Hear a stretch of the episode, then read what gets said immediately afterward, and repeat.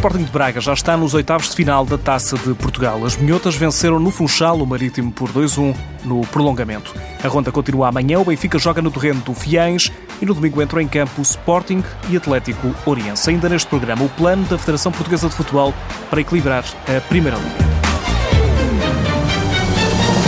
No prolongamento, a jogar apenas com 10 unidades, o Sporting de Braga venceu o Marítimo na Madeira. Esta quarta-feira, as minhotas entraram a vencer com gol de Laura Luís aos 20 minutos e no segundo tempo, de grande penalidade, Érica Costa empatou para a equipa insular. Já depois da expulsão de Dolores Silva aos 92 minutos e no prolongamento, Vanessa Marques fez o segundo gol para o Sporting de Braga. Com este resultado, a equipa de Miguel Santos segue em frente na Taça de Portugal.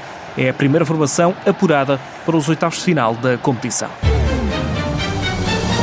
Este sábado, em Fiães, o Benfica entra em campo na taça para defender o troféu. A equipa da Associação de Futebol de Aveiro, o Fiães, joga atualmente na 2 Divisão Nacional, na Série D, e lidera aquela série com oito vitórias em oito jogos. Só conheceu o sabor da vitória esta temporada. Está ainda invicta a equipa de Paulo Campino.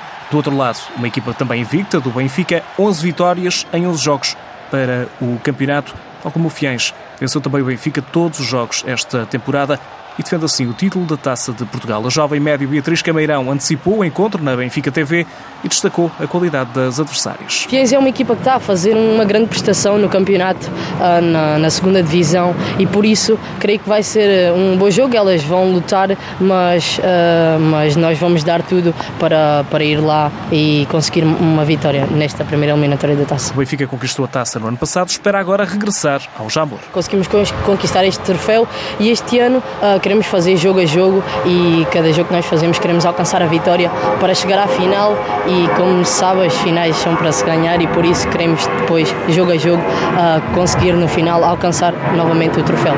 Beatriz Cameirão pede ainda um estádio cheio em Fiéis. Termos as bancadas cheias uh, de adeptos uh, para, para, para nos apoiar e o jogo torna-se logo outro, torna-se logo com, com uma vivência diferente e acho que e por isso peço a todos os adeptos dessa região que, assist, que assistam ao jogo uh, no, lá em Fiães e que certamente vão assistir a um grande jogo de futebol. E o jogo em Fiães começa às duas e meia da tarde.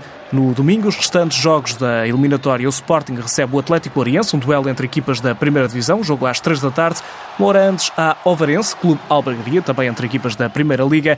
Futebol Benfica, o Fofó frente ao Guia e ainda um Cadima contra o Âncora Praia e também o duelo este domingo entre Boa Vista e Estoril às duas da tarde. A partir das três, Sporting, o Atlético Oriense, Famalicão, Atlético Clube de Portugal e Valadares Gaia, Vila Real, entre outros jogos desta eliminatória da Taça de Portugal. E a Federação Portuguesa do Futebol lançou esta semana um plano de desenvolvimento para o futebol feminino para os próximos cinco anos.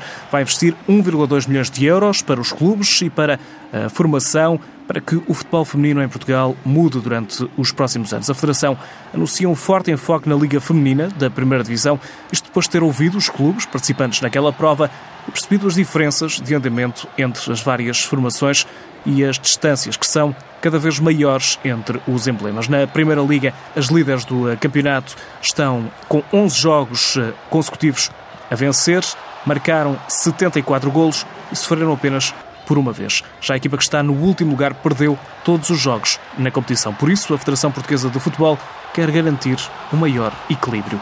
Medidas concretas, para já, a Federação passa a pagar na íntegra as viagens dentro de Portugal continental para as 12 equipas que militam no primeiro escalão. Também os clubes passam a ter mais apoios atribuídos conforme o número de equipas inscritas na formação.